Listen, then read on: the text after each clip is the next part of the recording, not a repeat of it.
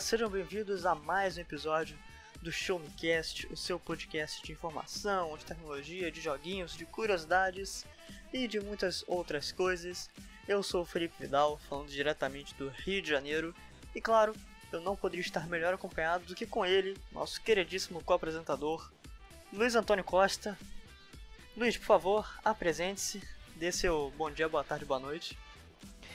E aí pessoal, bom dia, boa tarde, boa noite. Aqui quem fala é o Luiz Antônio Costa, diretamente de Canoas, no Rio Grande do Sul, e eu estou aqui com o meu uh, queridíssimo colega de podcast, o Felipe Vidal, pronto para trazer para vocês as principais notícias de tecnologia e todas as novidades do mundo uh, da ciência que rolaram nos últimos dias aqui no seu querido Show Me Cast, né? E mais importante, pessoal, esse é o último podcast Tadã! de 2020. É, pessoal, depois de quantos? 19 episódios, né? 18, 19 episódios.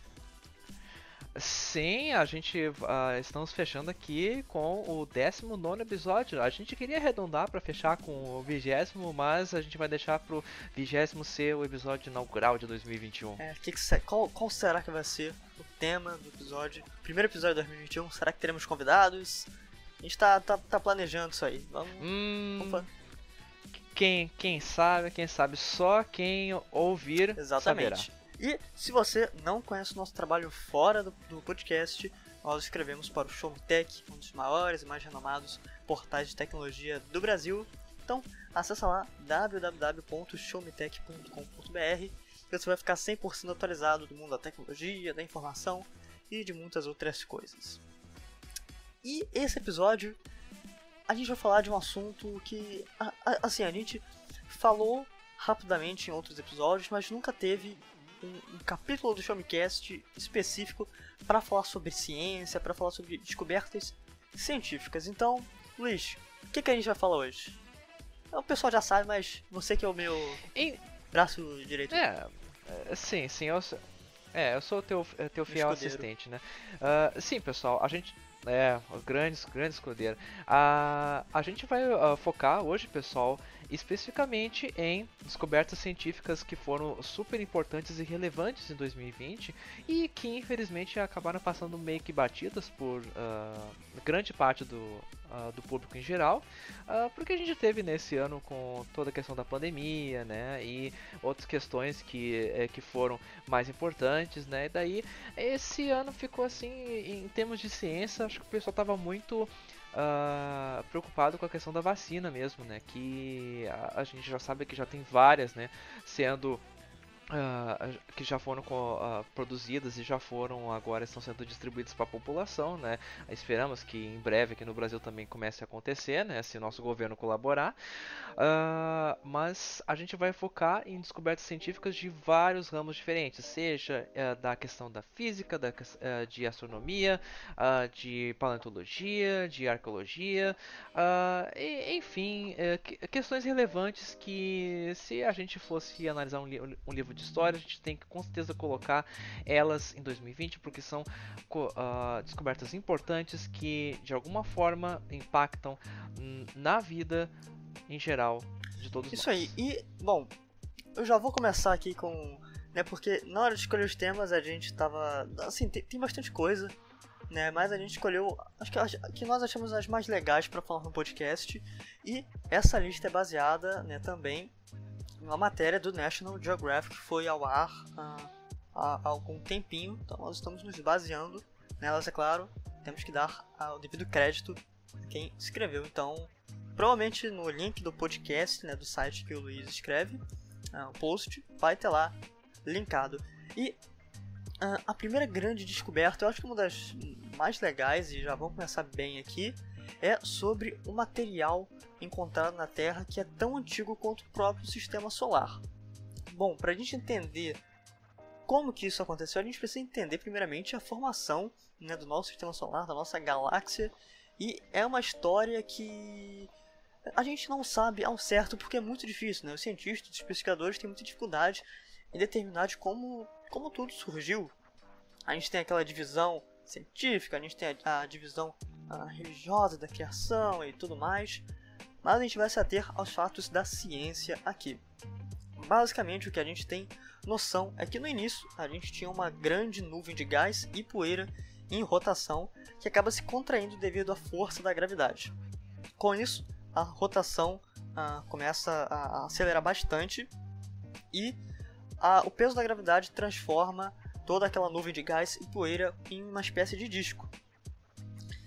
O disco faz com que toda a matéria né, passe a ficar uh, no seu centro e deixa quente e mais densa, iniciando o processo de fusão nuclear.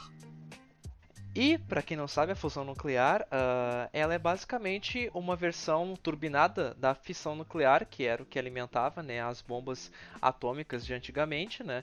Que, no caso, ao contrário da fissão nuclear, que você usa uh, de energia para quebrar o núcleo dos átomos, né, e com isso você gerar mais energia ainda, né, uma reação em cadeia. Na fusão nuclear acontece o inverso, você tem que fundir núcleos de átomos né, para gerar ele elementos mais pesados. Né. O curioso é que para gerar uma, uma fusão nuclear, no caso, você precisa de muita energia, né, e normalmente o que se utiliza é uma reação de fissão nuclear né, para gerar energia suficiente para fazer a fusão. E, e, como o Felipe comentou, essa fusão nuclear acontece ah, naturalmente no universo, no núcleo de grandes estrelas, né? Que como tem muita massa e como tem muita energia, elas realizam a fusão nuclear, que é o motor que uh, gera a energia toda e faz que essas estrelas, né, continuem brilhando lá no céu. Isso aí. E esse disco, né, como eu havia falado, de uh, gás e poeira também pode ser chamado de nebulosa solar. E nele acaba se iniciando um processo de aglutinação de sólidos, ou seja, de. Uh, como é que eu vou explicar aglutinação também? Mas de junção de grandes massas. Uh, de grandes massas que vão acabar se chocando. Esse choque né, de grandes massas, de grandes corpos uh, rochosos, por exemplo, que vão acabar sendo formado, formados, dão origem aos planetas rochosos e também, consequentemente, à Terra. Estima-se que a gente tem dois corpos gigantescos, né, com massa gigantesca, que acabam se chocando e viram é, que vai virar a, o nosso planeta, o planeta Terra. Então, no início, né, a gente tem aquela bola de fogo incandescente, que é o nosso planetinha. Com o passar dos milhares e milhares de anos, o material mais denso acaba uh, descendo e o material menos denso sobe e forma o que a gente tem é, basicamente o chão que a gente pisa, a nossa crosta terrestre, ou crosta, né? Tem gente que chama de crosta até hoje. Acho que o maior uh, o desafio dos pesquisadores é dizer se é crosta ou se é crosta, mas enfim, né? Não é mais fácil dizer que é a, a casquinha da a terra. Casquinha ah, da terra casquinha. Aquela, a casquinha do machucado da terra. Aquilo que você arranca quando você cai. Isso. E, bom, por que, uhum. que eu tô explicando? É porque eu e o Luiz a gente explicou esse processo. Bom, Além da formação dos planetas rochosos, a gente também teve outros corpos menores que acabaram se chocando e viraram uh, meteoros né, aí no nosso sistema solar. Acontece que em 1969, um pedaço de um meteoro, ou seja, um meteorito chamado de Markson, caiu em, uma, em um lugarzinho da Austrália. Né? Como sempre, tudo acontece na Austrália. E lá, né, depois de muitos anos, né, isso foi em 69, os pesquisadores continuaram estudando esse pedaço de meteorito e chegaram à conclusão que nele existiam partículas que datavam ah, entre 4,6 e 7 bilhões de anos. E o que, que, isso quer dizer? Bom, a Terra tem aproximadamente é, 4,55, 4,56 bilhões de anos. Então, você achar fragmentos de poeira estelar entre 4 bilhões e 7 bilhões de anos significa que, obviamente, é muito tempo. Mas é claro, a gente tem uma margem de erro, porque datação nunca é uma coisa tão precisa, nunca é uma coisa fácil, sempre, sempre complexo. O mais legal disso tudo é que os pesquisadores só descobriram isso hoje, né? hoje, que eu quero dizer, em 2020, anos depois, e é uma descoberta fascinante porque ajuda a compreender como o nosso sistema solar, como a nossa galáxia, como o universo como um todo vem se formando e vem se alterando. Como eu disse, é muito complicado a gente conseguir uh, apontar concretamente de como todas as coisas se formaram, até porque a gente não estava lá.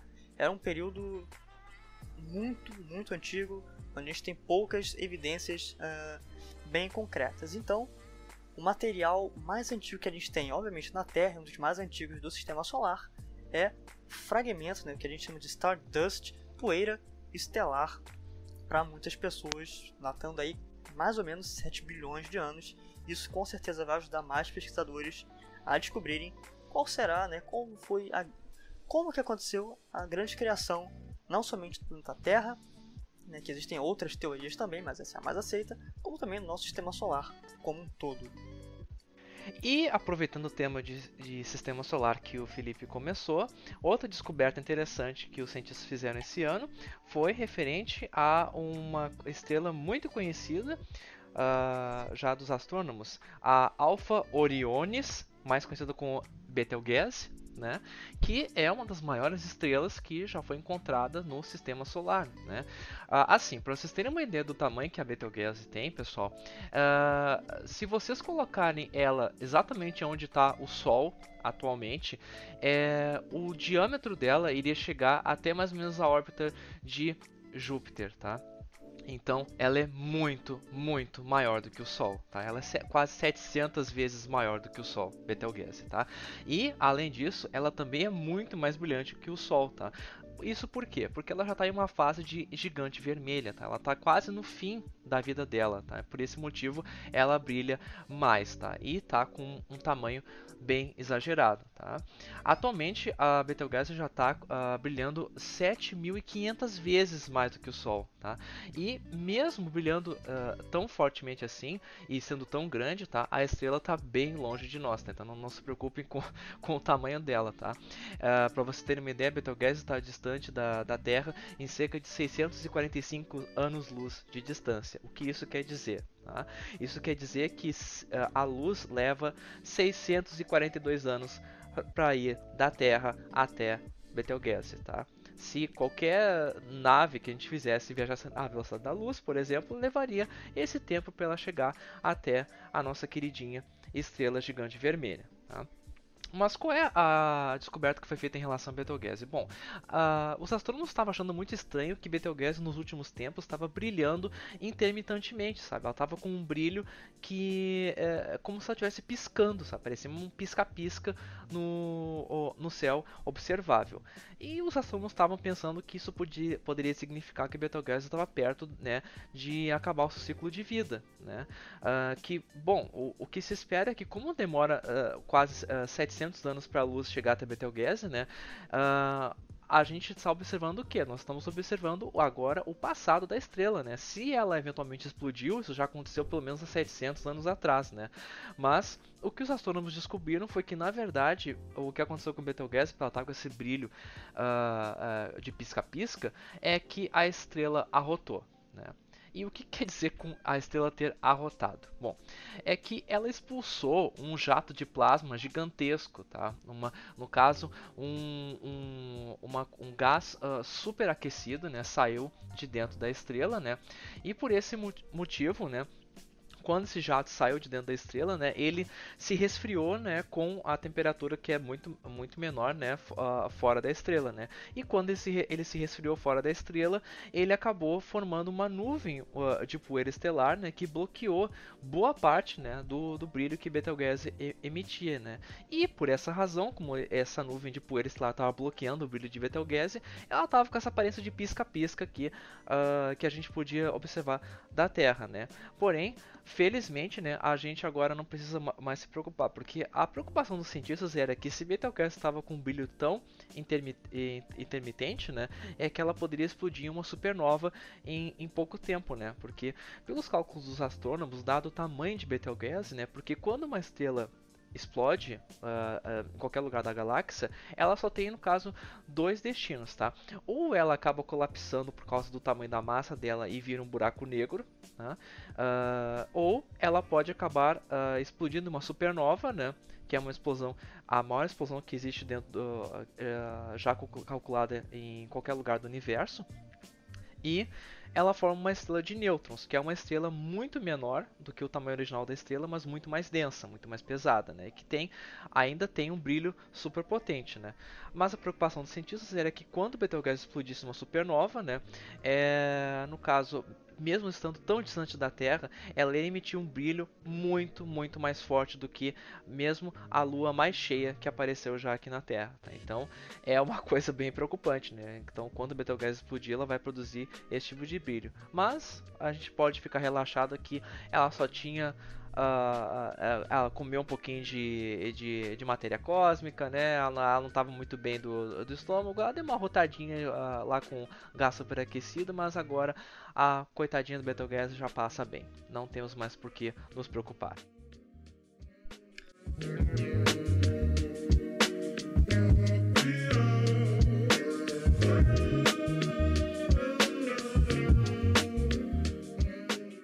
Continuando a falar sobre o espaço, né?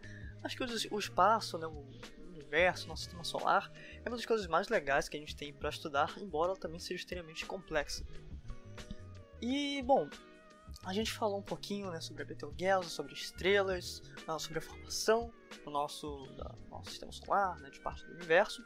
Porém, uh, a gente vai mirar em uma, em uma escala um pouquinho menor agora, embora ela ainda seja gigantesca.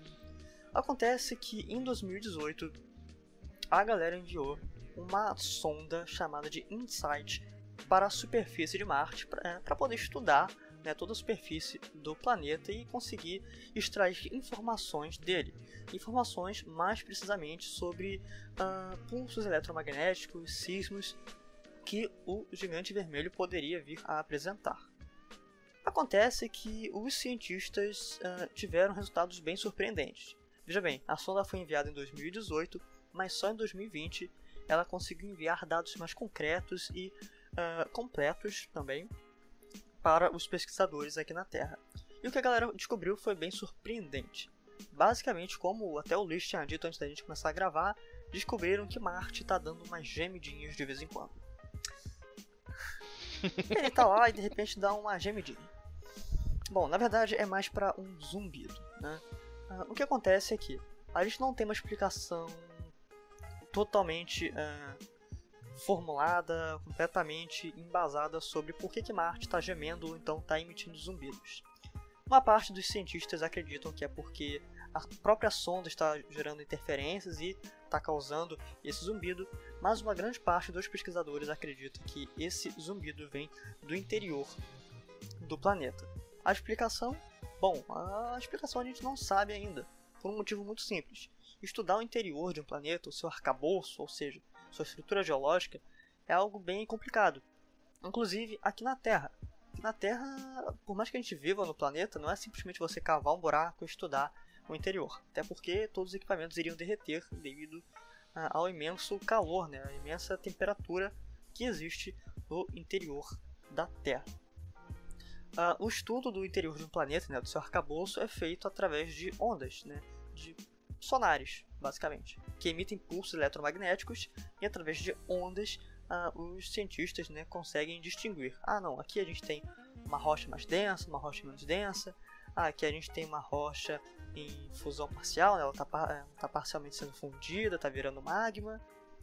Então não é uma tarefa simples, na verdade é uma coisa bem complicada de estudar. E bom, quais são a, as teorias? Né? A, a gente tem que olhar primeiramente para o nosso planeta. Aqui no planeta Terra a gente também tem um zumbido característico. A gente ainda não sabe exatamente por que ele acontece, mas uma das evidências são os ventos. Os ventos iriam uh, reverberar o barulho do interior da Terra e gerar um zumbido.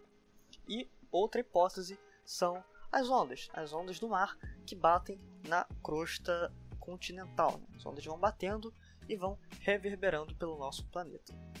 O que acontece é que a estrutura geológica de Marte ela também é distinta. Né? Os, os, planetas têm composições rochosas diferentes, composições químicas diferentes.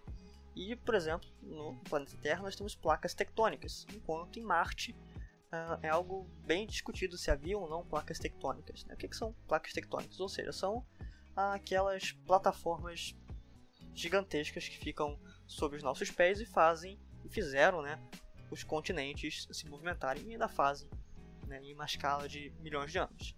Acredita-se que Marte não tenha né, uh, esse tipo de placas devido à sua formação, né, quando ele foi criado né, pelo aquele processo de aglutinação. Então é bem complicado você desvendar esse mistério. Porém, em 2020, além de coronavírus, a gente descobriu que Marte dá umas gemidinhas de vez em quando. Quando ele solta um, um ai do nada e a sonda conseguiu captar um gemidão do Zap de Marte. Olha só, um gemidão de um planeta. Nossa, isso foi muito bom. Gemitão do saco de mate. Ai, ai. Muito bom. Oh, tá. Oh, Deixa... Marte. Não, imagina Marte assim. Ah, ah. Não, e aquele ruído bem de som estourado alto, sabe? Imagina. Imagina ah, os planetas lá, né, falando, oh, Marte mandou um áudio aqui, daí a Terra puta fica, merda, ai, puta merda, eu vou dar aqueles áudios dele.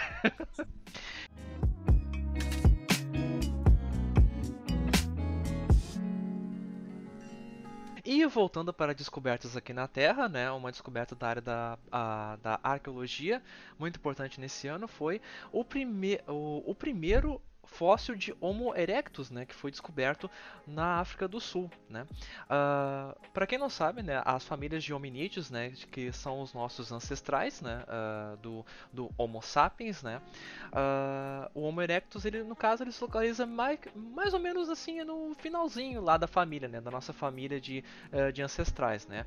Para vocês terem uma ideia, o Homo erectus se calcula, né, que ele teria vivido na África, né, entre 1.8 milhões de anos a 100 as, é, entre esse período de 1.8 milhões de anos, tá, pessoal? Só calma que é, é, é são muitos números para a gente processar aqui, então demora um pouquinho. Mas é entre esse tempo de 1.8 milhões de anos e 100 a 200 mil anos, tá? Atrás. Né? É uma grande faixa de tempo né, que o Homo erectus teria existido e como o próprio nome diz, né, a, a grande diferença do, do erectus para os outros ancestrais, né, que por exemplo o anterior a, a ele era o Homo era o Homo habilis, né? Mas o Erectus, no caso, que foi um dos primeiros que começou mesmo a andar, né? Uh, de forma ereta, né? No caso, andar sobre as patas traseiras, né? Uh, que da, daí né, uh, uh, deu todo o passo evolutivo para a gente, se, uh, no caso o Homo sapiens, se consolidar como uma espécie de hominídeo que anda sobre as duas patas e utiliza né, os, os outros membros para, no caso, confeccionar ferramentas né, e fazer outros tipos de tarefas, né, que foi uma das principais vantagens evolutivas que nós tivemos em relação aos outros animais da natureza. Né. Mas a importância da descoberta dessa, desse fóssil foi uh, bem interessante. Uh, pela, pela questão de que ele se trata do fóssil mais antigo já descoberto né, de Homo erectus na África, né, e também por ter sido encontrado, encontrado na África do Sul, né, até 2020 não tinha sido encontrado nenhum fóssil uh, dessa espécie de hominídeo na, nessa região da África, né?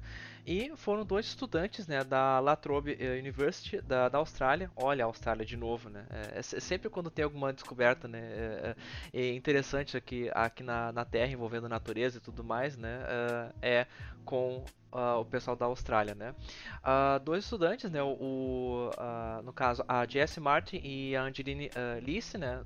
esses estudantes lá descobriram ao norte de Joanesburgo, a capital da África do Sul, é, é, esses, uh, essas lascas né, de, é, de crânio que formariam né, um crânio. Né, é, que vocês terem uma ideia, né, um crânio que está tanto tempo né, enterrado, ele não está muito inteiro, né, pessoal? Então é, é, todo um trabalho arqueológico que tem né, de, de da questão de desenterrar os restos, uh, reconstituir né, para ver o, o, sobre que, que, parte, né, de, uh, no caso de que animal ou de que ser vivo, né, que aqueles restos fazem parte, né, e a primeira ideia que as duas estudantes uh, tiveram, né, é que seria uh, algum de algum babuíno, né, pelo formato do crânio, né, o que seria comum de se encontrar, né, mas para surpresa das duas, né, era um, um crânio na verdade de Homo erectus, né, para vocês terem uma ideia, as únicas partes do crânio que foram localizadas, né, foram as partes superiores do crânio, né? Não foram encontrados, por exemplo, né, a parte da mandíbula, a arcada dentária, uh, nem sequer, né, as fossas oculares também, né? Então só tem o topo do crânio mesmo, né? Que dá para identificar que, uh, uh, pelo formato mesmo, corresponde a um Homo erectus, né? Uh, se a gente analisa o crânio em comparação com o do Homo sapiens, né, o que a gente nota de diferenças é que o crânio é, é no caso, a, as partes das fossas oculares eram mais proeminentes, né, para frente, lembrando mesmo de uh, uh, um crânio de um macaco, de um babuíno, né? Uh, a mandíbula era muito maior também, né? E a, a caixa craniana ela era mais achatada, no, e no caso um pouquinho mais esticada para trás, né? A, claro, o tamanho do cérebro também era um pouco menor do que o Homo sapiens, né? Mas se imagina que o Erectus ele foi uma grande evolução em relação ao seu último ancestral. Mas é bem interessante, né? eles terem descoberto por quê? O que, que isso ajuda? Isso ajuda também a entender Uh, como que foi o surgimento das diferentes espécies de hominídeos, né? Vale lembrar aqui que não é uma linha uh, reta, né? A, a evolução do homem, né? Uh, no caso, uh, do ser humano, uh, porque segundo a ciência e a, e, e a arqueologia, né, a gente tem vários né, galhos diferentes, né, a evolução do homem não corresponde mais a uma linha reta, e sim, fosse imaginar uma árvore mesmo, porque tem vários galhos, né, por exemplo, tem a linha principal do, o, dos Homo, Homo habilis, né, Homo erectus e nós Homo sapiens, tem os Neandertais também, que eram parente, no caso, um pouquinho mais afastado, a parte dos Australopithecus também, então, é uma família bem complicadinha, né, de eh, conseguir rastrear. E o interessante é que agora a descoberta desse, desse cânio mais antigo pode dar um pouco de luz no sentido de conseguir compreender como é que eles surgiram, quando que é, for, foram extintos, né, e quando que o Homo sapiens começou mesmo a surgir no continente africano e se espalhar pelo resto do mundo.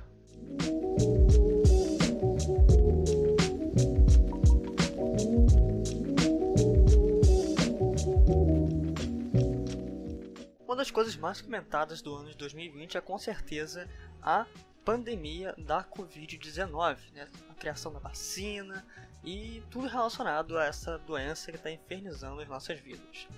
Porém, a Covid não é a única uh, doença que causou grandes danos na humanidade. E em 2020 a gente teve pelo menos uma notícia boa a respeito de uma epidemia. Ou seja, uh, eu estou falando da epidemia de ebola que a República Democrática do Congo estava sofrendo.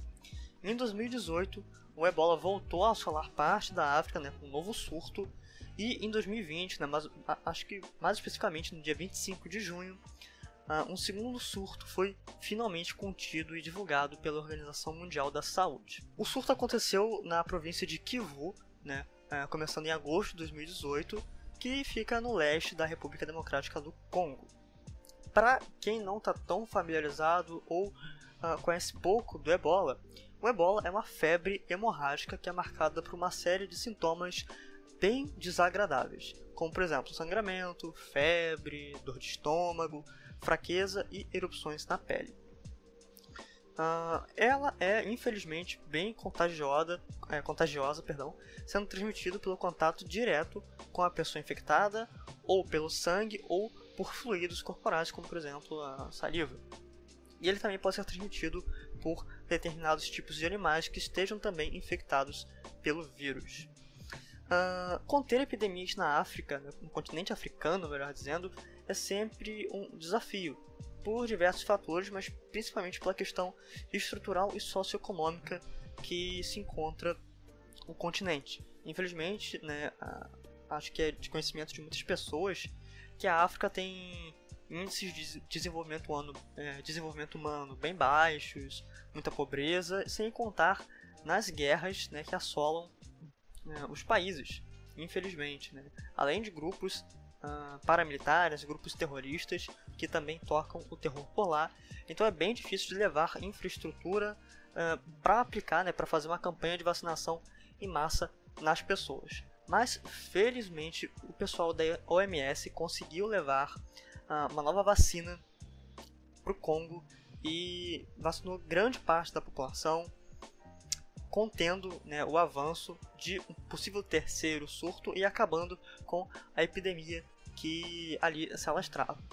Basicamente, 300 mil pessoas foram vacinadas, felizmente, e Inclusive, o, o diretor-geral da OMS, o Tedros Adhanom, né, que é aquele simpático senhor que foi visto num bar do Rio de Janeiro com um shortinho, tenho certeza que você viu esse vídeo no Twitter. E, pelo amor de Deus, não é, não é ele.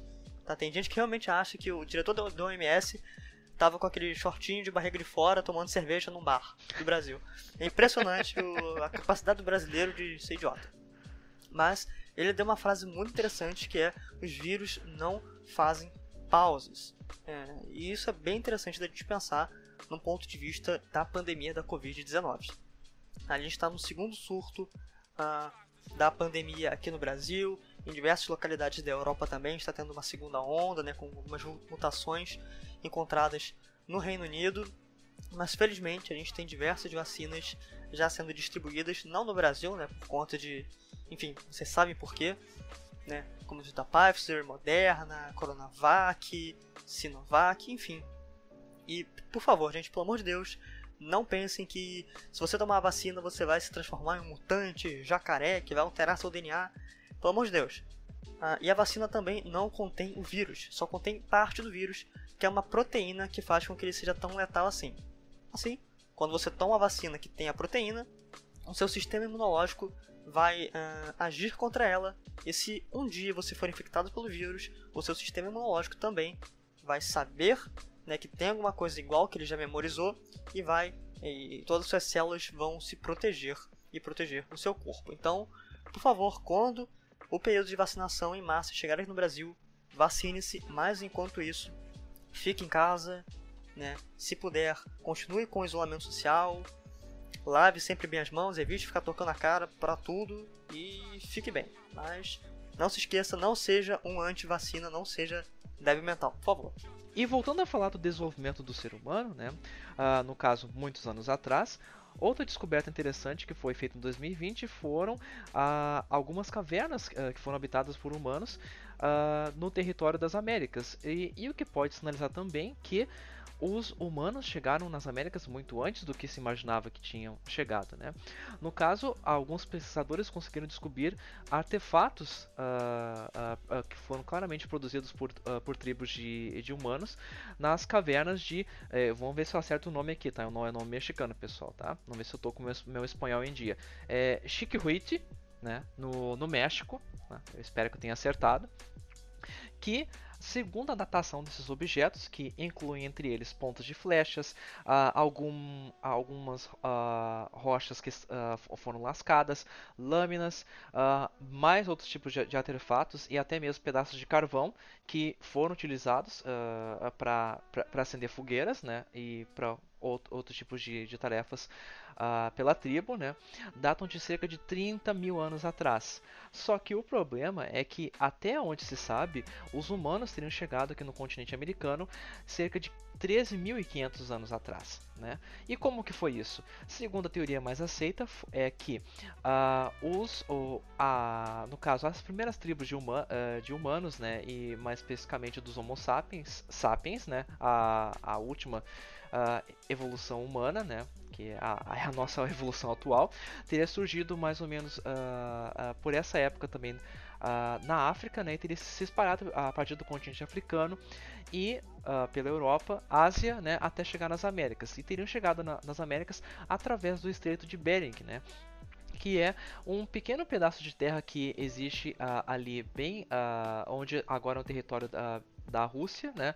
E no Alasca, uh, uh, território norte-americano, né? Que teria uh, durante o congelamento, né? Da, da, das calotas polares que teria se estendido, né? Por um, um, um, tempo maior, teria criado uma passagem, né? Onde os humanos poderiam atravessar, né? Quando não estava tão também muito frio também conseguiriam atravessar a partir da Ásia até a parte de cima da, na América do Norte e descendo até aqui uh, pela América Central e América do Sul, né? E colonizado e daí povoado o resto da América, né? É o que se, se imagina também.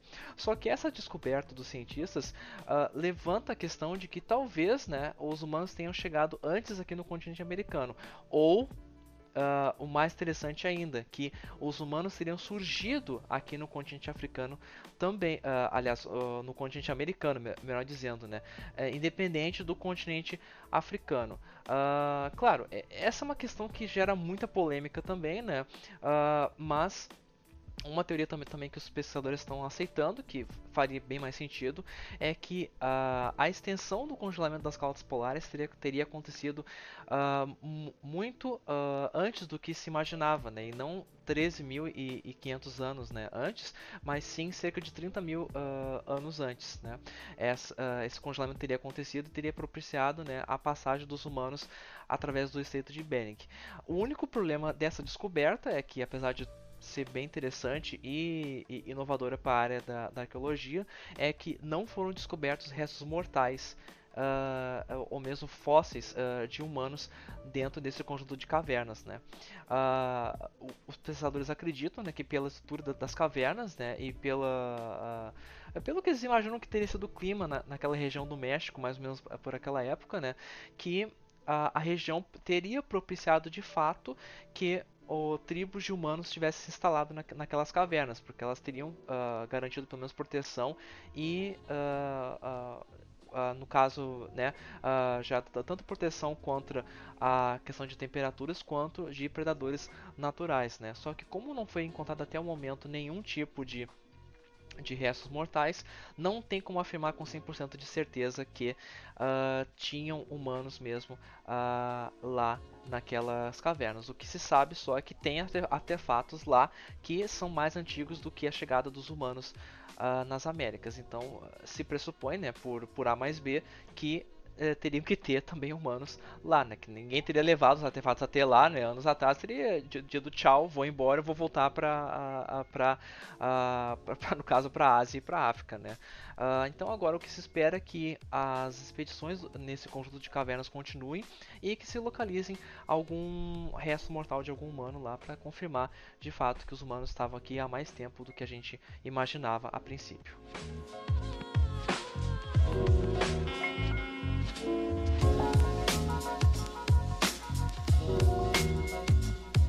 Pessoal, vai chegando ao fim o último episódio do Show Me Cast de 2021.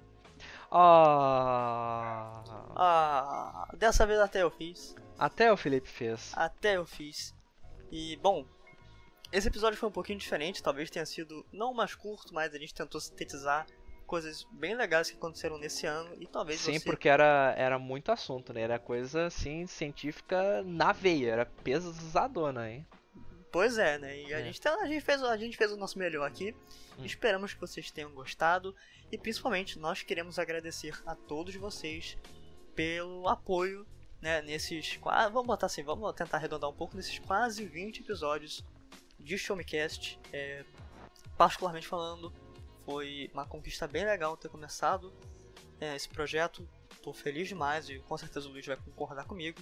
Então, muito obrigado a todos vocês e também muito obrigado ao Luiz por embarcar comigo no Show Me Cast, que é sempre. Tá bom, nem sempre, mas na maioria das vezes um prazer ter ele aqui apresentando. Ei! Ai, ai, é, é, é fogo esse, esse meu. Uh, co esse meu co-apresentador, né? Mas uh, tirando a, a, as zoações do, do, Felipe de lado, eu faço das palavras do Felipe as minhas, né? Eu só tenho a agradecer também a, a oportunidade que o, que o Bruno, nosso uh, uh, querido chefinho, deu para nós de poder começar esse projeto do, do podcast aqui. Uh, que sempre foi uma ideia que eu, uh, que eu tinha, eu sempre tive muita vontade de fazer um, um, um podcast, mas era sempre difícil de começar e, e, e também ter um, um, certo, um certo apoio, né, também de eh, para poder tocar o projeto para frente. Mas com o Felipe uh, aí ajudando, me ajudando para fazer a escolha dos temas, para fazer a edição também, Uh, eu me sinto muito feliz de estar tá participando desse projeto e só espero coisas boas vindo aqui adiante. Espero que esse projeto vá bem longe, que cresça bastante, sabe? Então uh, eu só, só, tenho a, a agradecer uh, pela parte, de, pelo menos, do, do podcast nesse ano de 2020. Foi um projeto muito legal e eu espero continuar aqui com o Felipe, com quem sabe com convidados futuros, uh, mas trazendo para vocês uh, tudo que a gente puder de novidades tecnológicas que rolam uh, por aí afora.